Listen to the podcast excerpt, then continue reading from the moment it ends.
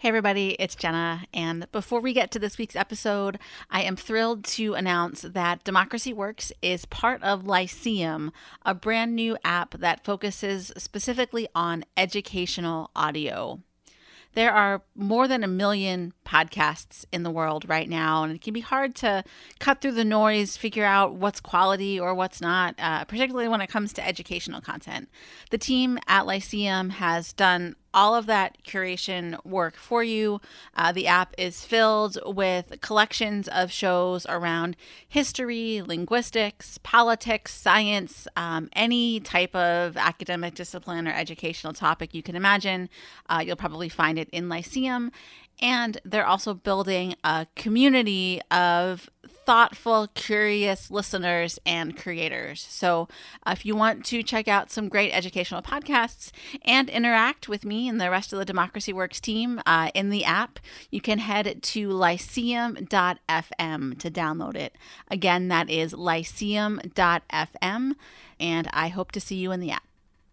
The number of hospital beds available in, in ICUs or in general are based on a set of plans that are in turn based on the size and the age of the population in the area. And so, how do we know that information? That doesn't just come down from the sky, but it actually is something that's based on these decennial census counts.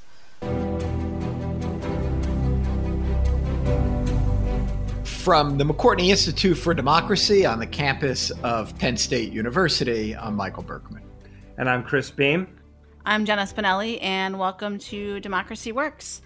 today, guys, we are talking all about the census. You know, much like last week, we said the election is happening in November, no matter what. And the census also continues on in light of the coronavirus, but some changes that are being made to the process as well as some questions about how to count everyone in these these times of social distancing. So lots to dig into and uh, joining us for for the conversation today uh, actually uh, joining us for the the second time we talked with her about two years ago is uh, Jenny Van Hook, who is the Roy C. Buck Professor of Sociology and Demography here at Penn State, former member of the Census Advisory Board, and uh, as you'll hear, an expert on all things census. Yeah, so so last time we had uh, Jenny on, we were talking about whether the citizenship question was going to be added to the census and what the implications of that were, and that seems like a long, long time ago, doesn't it? Every, everything seems like a long, long. Time ago. I guess that's ago. true. Yeah. So the the census, uh, like Jenna said, the census, like the election, is is is set by the Constitution. So there's no undoing it, no changing it, no going back. Right? It's well, got to happen. Has, right. It has to happen this year. I mean the the actual date in which you do it during the year. I don't think that's in the Constitution. I think it's decennial, right? I mean, it yeah. does say every they have to years. do it. They have to do it sometime during this year. Right, right, right. And that makes this an issue. And it makes an issue for us because just like the election, if there's any concern or suspicion about the accuracy of the the results, then there is going to be uh, less legitimacy associated with the decisions made by those made on those results. Yeah. So, Chris, what are some of the issues here with uh, concern about the census? Well, I mean, obviously, the biggest one is uh, apportionment of uh, representatives for Congress, right? Whatever. Right. I mean, you know, you get the number of representatives that um, are commensurate with your population, roughly. Yes, and, and as population changes in states and as people move mostly to the south and to the west, those state get those states get more representation and states in in the north get less, right? Right. And then it's also used of course within the state to apportion seats among the various congressional districts and to draw lines. Right. Right. Yeah. Not to mention The, the the last one I read was 1.5 trillion dollars of state and federal funds that are determined according to you know population levels, and so if you were for some reason undercounted, then that could mean a lot less money coming from um, from the government. But, you know, one thing that we're noticing as universities move to online education is that some students don't actually have access to good internet. Uh-huh.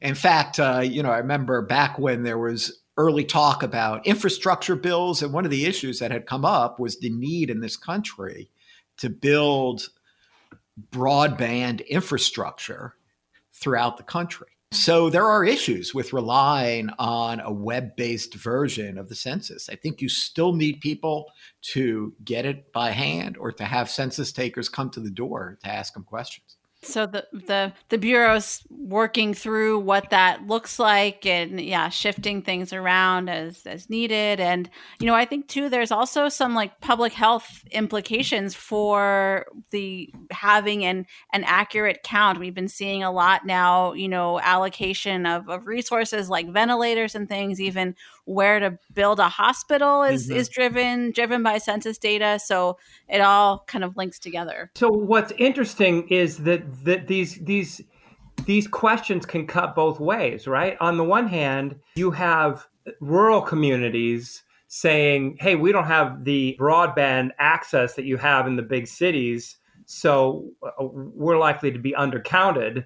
The urban places are saying yeah but we have um, a much more exigent situation around the, the the coronavirus right now, and so we're not going out. We're not. We don't want anybody coming to our doors, and so we're going to be undercutted for that reason. And nobody really knows how that's going to actually play out. Yeah, you have this strange situation, don't you, where you're doing the census right at the time where nobody is living in their normal living circumstances, or at least many people. Very, very millions and millions of people, right? Yeah, are just sort of shifted all over and stuck wherever they are and uh, people that left major cities to try to get to safer areas, people that went to stay with family, students that were sent home. So nobody's where they usually are at the time when we're doing the count about where people are.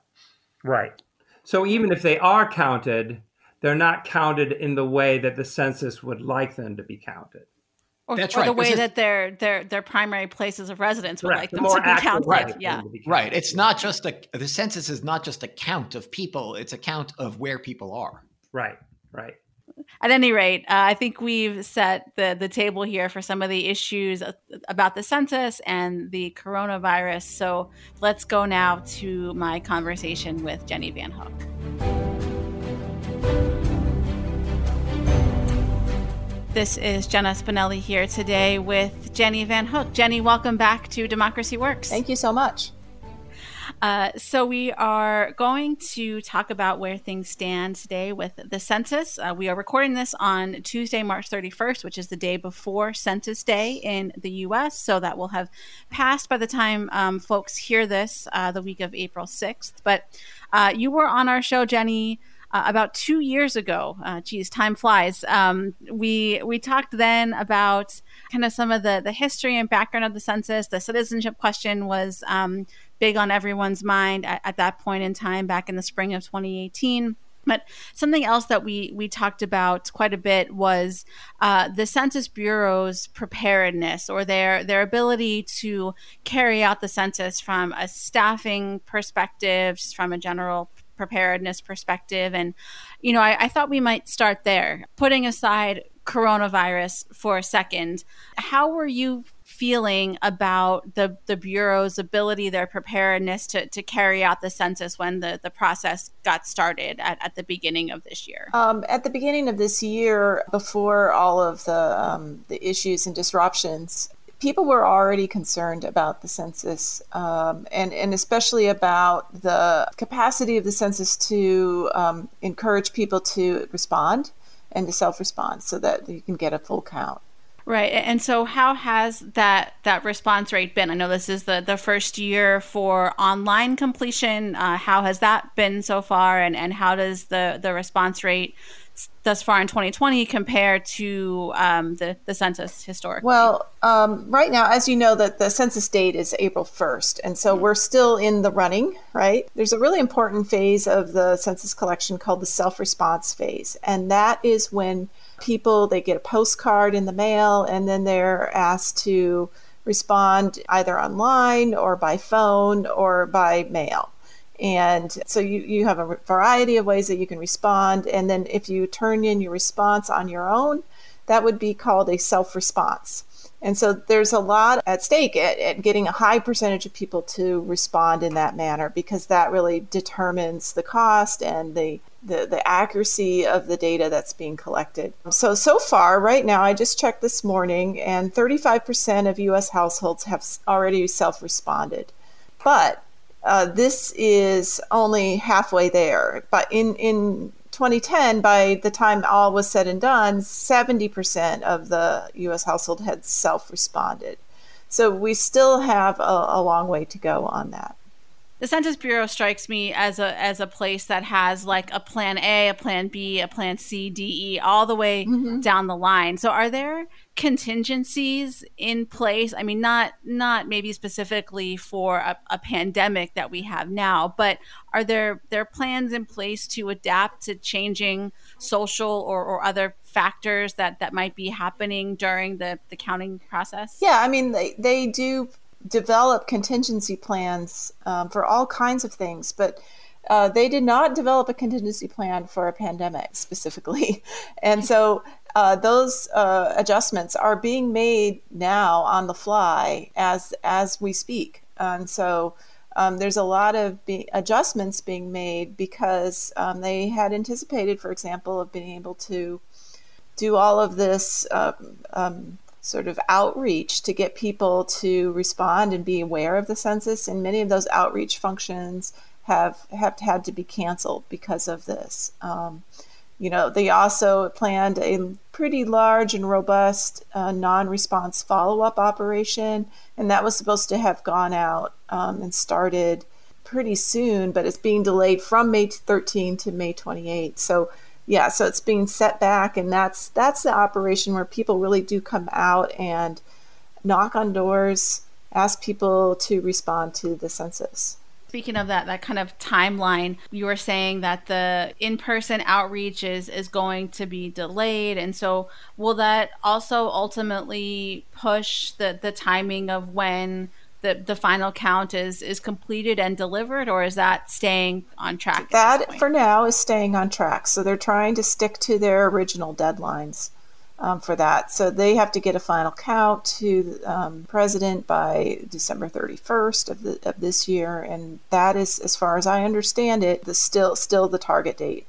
I mean, is that is that feasible? Do you think, or or are there are there issues that that brings about trying to you know condense the the final phase of things into to a shorter timeline like well, that? Well, that's just the concern, right? I mean, the concern is that that the some aspects of the non-response follow-up operation will be not done as thoroughly, rushed. You know, they're going to have to um, perhaps you know not, not follow up on a household that they might have followed up before because they had had time, um, and so yeah, just you know reducing the amount of time provided that they are able to, to conduct this operation could, in the end, um, jeopardize the, the final counts there.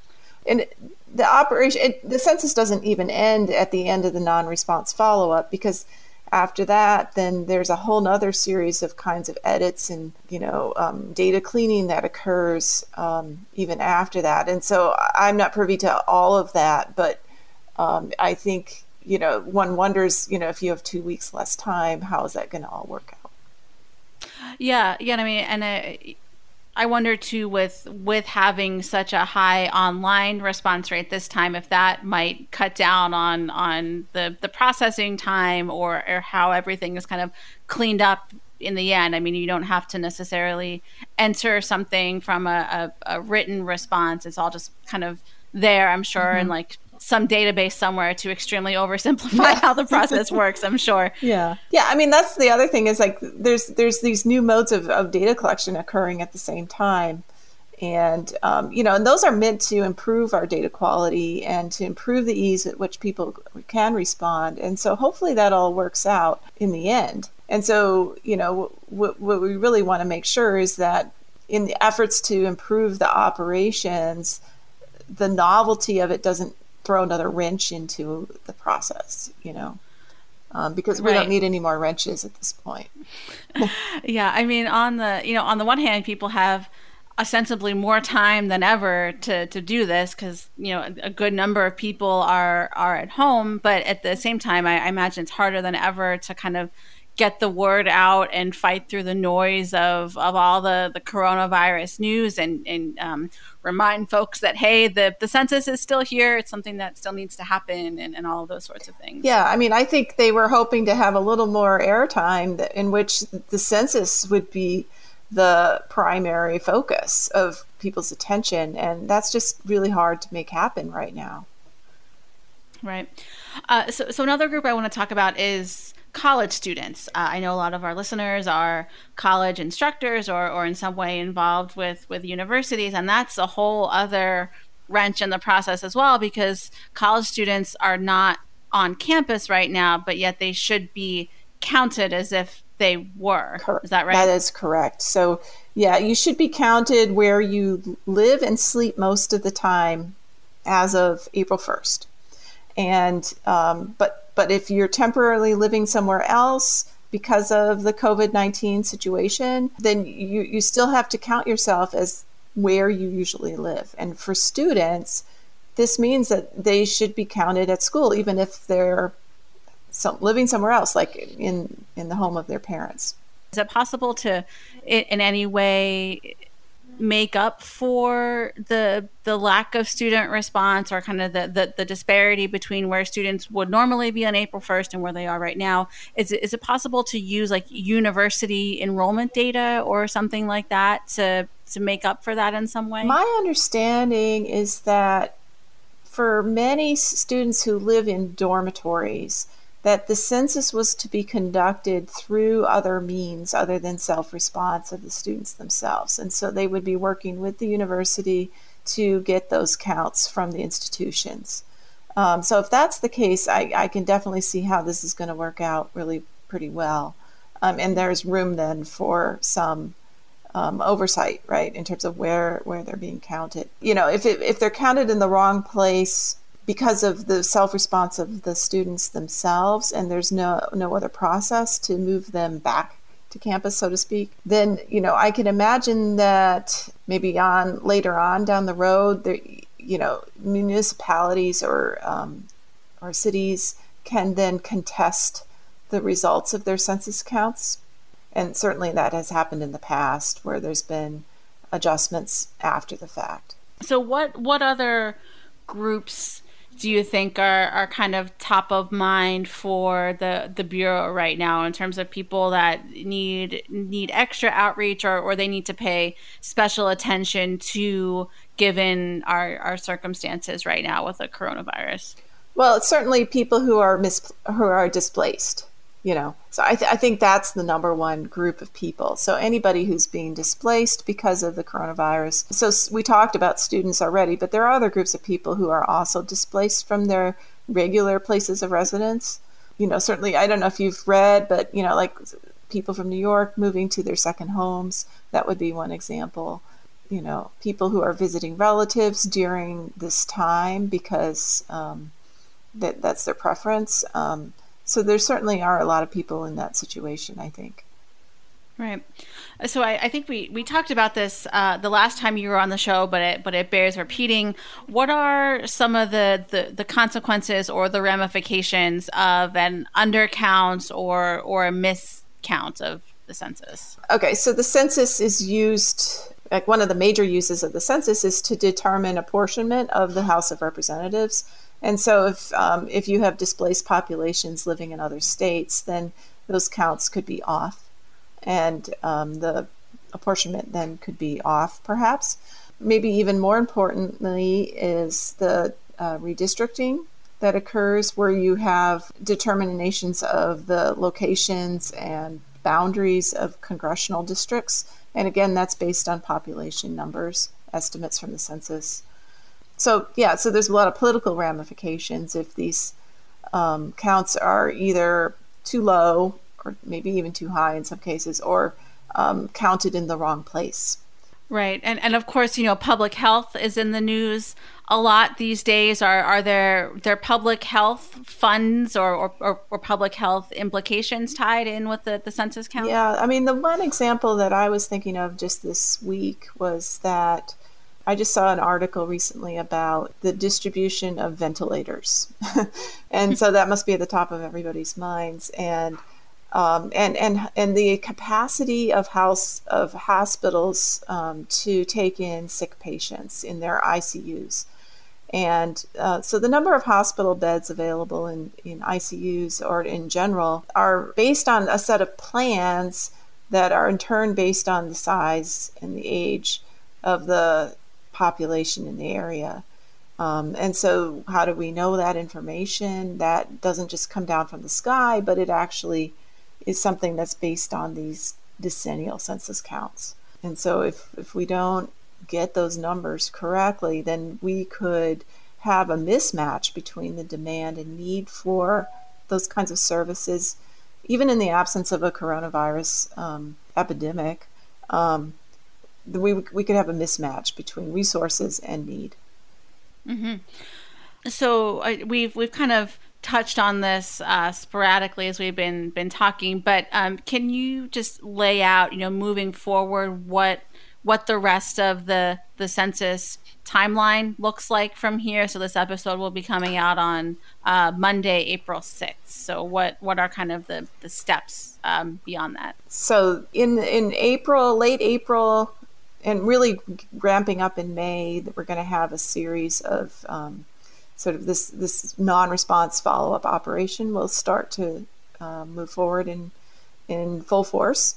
And so during that time, people can still self-respond. I believe they can still self-respond up through August, but there's also going to be this overlapping time where people, census employees, will be going door to door to people who had not responded and so um, elicit responses from them. Um, if that's not successful, then um, eventually the census starts to turn to other sources for this information to, so they can at least fill in the gaps of what they don't know about a household.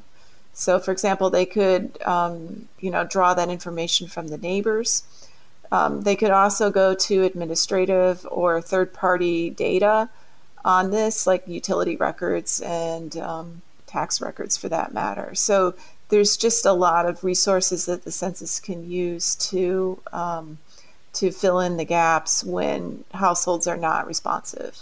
And um, to kind of come all the way back around to, to where we started, with kind of support for the census from from the the administration. I know that that was very much kind of questioned the, the last time you and I talked about you know how much support was the the Commerce Department giving the census. It seemed like maybe not very much at the time, but I mean, do you have any sense of kind of where that is now and, and has what's happening with the, the, the coronavirus changed anything about how much support the census has? I'm not sure what people are saying in the administration about this. I do know that, you know, if you talk to people at the Census Bureau, they feel like they're fighting fires on all sides and, um, and that you know the coronavirus is just one of the one more thing. I've, I've read several editorials saying oh we're going to have to do a census redo. And and i just i don't know how you know realistic that is to to call it quits and say well you know it's it's been a failure. We're going to have to have a 2021 census. I think it's it's somewhat of a joke right now but you know we'll see what happens when in the fall when we start to see um, the evaluations of the census and just what what really did happen. And there will be, a, you know, an evaluation, um, and that evaluation will be apparent. Um, you know, we'll have a really good sense of how well it worked. You know, by December, I believe. Well, yeah, because I mean, if it's if you have like you could technically complete the process, but if it's data that no one can trust or isn't reliable, then you have to wonder how good it even is, or, mm-hmm. or whether it should yeah, kind of what that that balance is between all the energy and the money and the effort to redo it versus like 10 years of of using and and living with with a count that's that's not accurate or, or not reliable. Yeah, yeah. So that's what some of the pundits have been arguing, saying no, we're, we cannot accept this. We need to actually have a, a redo. Another opinion that I've seen out there is that we need to rely even more heavily on administrative records and have sort of an administrative record census to um, help us understand how large our population is. Yeah, and is there I mean thinking like really long term here. I mean, is there any thought among kind of the the census or like demography community of like could you ever envision a census or the the process happening in which self participation was not part of it? Yeah, I mean that's certainly something that people have been talking about quite a lot lately, and it just comes as a the fact of life is that people are less responsive to surveys now than they've ever been, and um, it's harder and more expensive than it used to be to to get a household to respond to the census. And so the the easier um, that you can make it, the less that you depend on people's actions to make it happen, as opposed to it just being something that we tick off because yeah we know from utility records or tax records that these people live here that's you know that's certainly that's something that's being discussed a lot yeah, I mean, but there is kind of that that trade off though of like the civic engagement part of it, and maybe that's just not as strong today as it once was, or maybe that that energy, to the extent that it still exists, needs to be channeled somewhere else or kind of thought of in in a in a different way. Yeah, yeah. I, you know, I don't know if it's like we have less civil engage, civic engagement than before, and maybe the political scientists would want to weigh on in on this one. I tend to think that it's because our time is so divided, and you know, there's just so much you know marketing that is occurring um, every day you know in, in terms of the mail that we get in our mailboxes and in our inboxes um, for email and people are stopping um, their landlines because every the vast majority of the calls they receive are from marketers. And so it's really hard for a legitimate survey like or, or you know questionnaire like the census to cut through that and get people to take time and take them seriously. Um, and so it may not be about civic engagement as opposed to just having divided attention. Right, right. Yeah, and just yeah, so many things so many things coming at us. Mm-hmm. Uh, it's it's easier to to tune out and, and to ignore things that, that you don't want to see. Do you know at all? And I and, and I realize you you might not anything about how the the census is being viewed from from a, a partisan perspective. You know, the Republican National Party had put out some flyers that looked very much like a census form, but wasn't and they even I think they even use the word census in it to um, solicit information from people and get, getting them to respond to something that was not the census, um, and and that was um, stopped, um, and they're not not going to do that anymore. But you know, for a while there there was there was that out there, and I think that just sows confusion on the parts of people in terms of you know maybe they filled that out and thought yeah i answered the census and actually they hadn't you know Right. They they just gave their information to a campaign, which may, may or may not have been what they wanted to yeah. do in the first place, or you know, and it makes them less likely to fill out the actual census. Yeah, and I I think I don't think there's a huge amount of enthusiasm for trying to get a full count um, from all parts of the political dis, uh, distribution, but it's hard for me to get inside their minds on this because um, people kind of know what to say um, mm-hmm. as opposed to uh, what they do. There was um, a scam uh, floating around on social media about how you needed to fill out your census to get your stimulus check from from the government. Oh. Just just just for the record, those things are completely unrelated. Correct? Yes. yes, that's true. Uh, it should be unrelated. Yeah. Okay. Uh-huh. Um. So our, our last episode, uh, as, as I mentioned, we were talking about um, voting by mail, and, and, and one of the things that our, our guests brought up was that everybody, like the, the, the candidates and the campaigns, are kind of lawyering up right now because they're they're expecting uh, November's election to be more contested because of all these changes to the process. I mean, is there is there a parallel there with with the census? I mean, is it something that people would like go to court to contest the the results or not? I mean, other than you know what you talked about earlier with people having data to verify a miscount yeah. or no, or no, like those that. efforts are well underway already.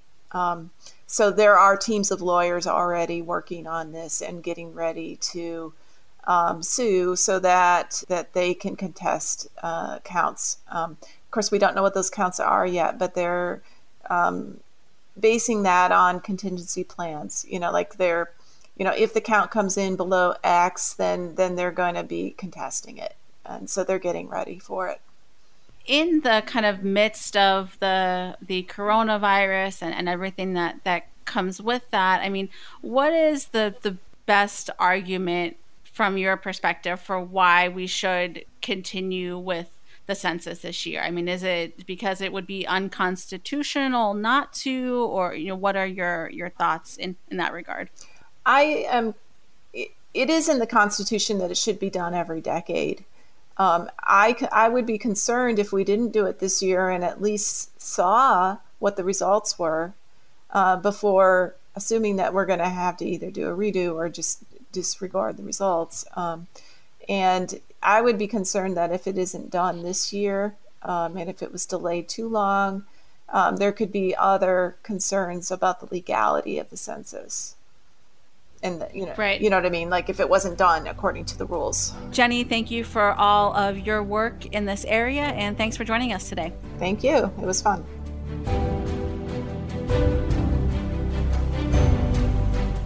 Once again jenny hits it out of the park. That was really interesting and really grounded in in reliable information which we all appreciate this time at this point in our lives.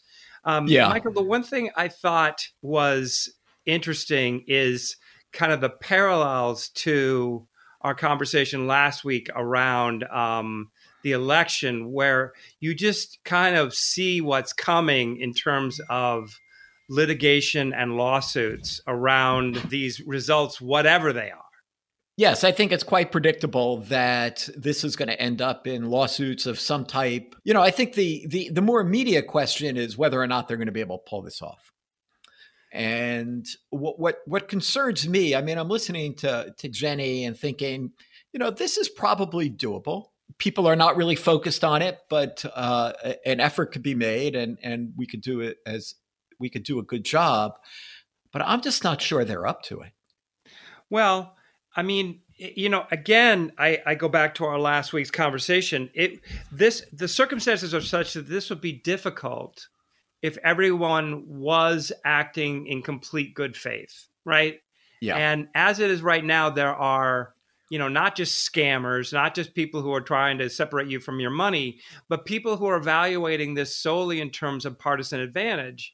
And as a result, the the prospects for getting through this in a way that is, you know, accurate and fair uh, just recedes, right? I mean, it's it's depressing, but I think it's it's a, kind of a yeah, I, the underlying reality. I think that one one concern that I have had throughout this coronavirus, uh, throughout the Trump administration, is that if you hollow out the federal government, if you don't put in people who are confirmed by the Senate but are instead in some sort of you know tenuous acting role, if you leave positions unfilled, if you purge people from the bureaucracy because of their political beliefs, you are not going to end up with the most competent and capable administrative state that you could have. Yes. And, and I'm concerned about that. The atmosphere is just so difficult right now.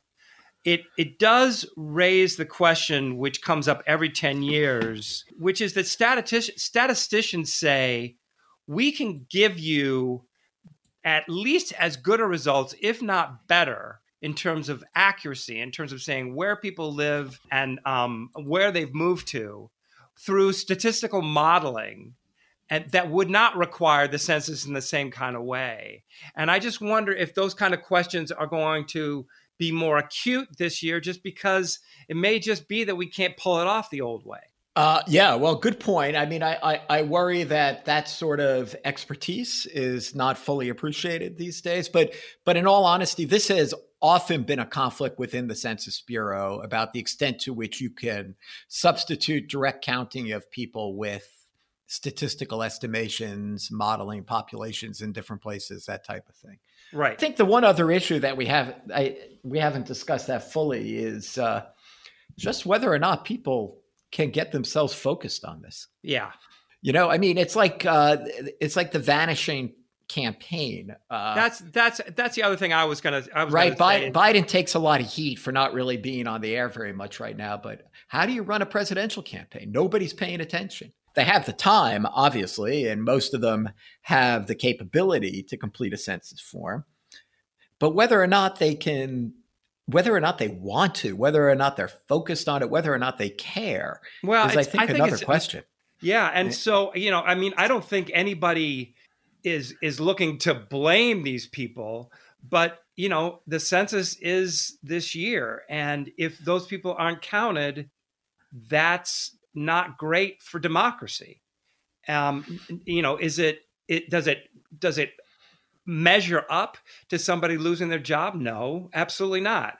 But it's still a problem, and and it's not obvious how in in this political climate, in this partisan climate, we we uh, help people um, through those problems. I mean, I don't know how, for example, you convince somebody to become a, um, you know a door to door census worker, right? I mean, there's lots of people unemployed, but how do you do that and stay safe? You know, keep yourself safe, right? How do you do that without becoming a well? Possible, who's going to answer the door? You know, who's going to answer the door? Right, right. And and I don't. I mean, I don't know how you how you address that in a way that is fair, uh, let alone uh, effective, right? Um, you know, if we just say nope, you have to do it online. Well, for some people, that's not an option you know yeah. and and if you mm-hmm. say well you're going to have to do it yourself well there's going to be a lot of people that aren't counted but i mean you know who knows where we're going to be in july and august but at minimum even if things are you know almost if not completely back to normal it's still going to mean such a shorter timeline that it's going to make for um, incredible difficulties for the agency and also more suspicious results so lots of lots of implications here, and we're taking them a week at a time. But uh, it just shows you just how how how difficult this climate is for everyone. So anyway, uh, thanks yeah. again to Jenny Van Hook, uh, to Jenna Spinelli for the interview, and thanks to all of you for listening. I'm Chris Beem. Uh, stay safe, everyone. I'm Michael Berkman. Democracy Works is produced by the McCourtney Institute for Democracy at Penn State and WPSU Penn State, Central Pennsylvania's NPR station. Episodes are engineered by Andy Grant and Craig Johnson, edited by Chris Kugler, Jen Bortz, and Mark Stitzer, and reviewed by Emily Reddy.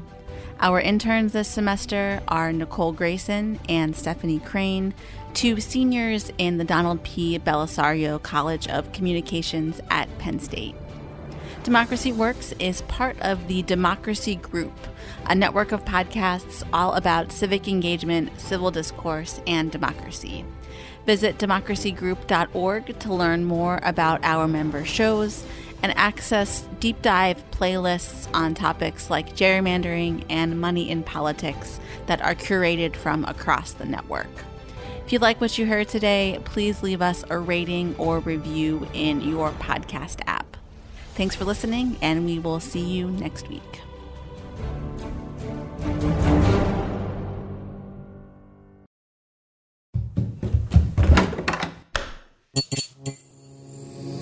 This podcast is part of the Democracy Group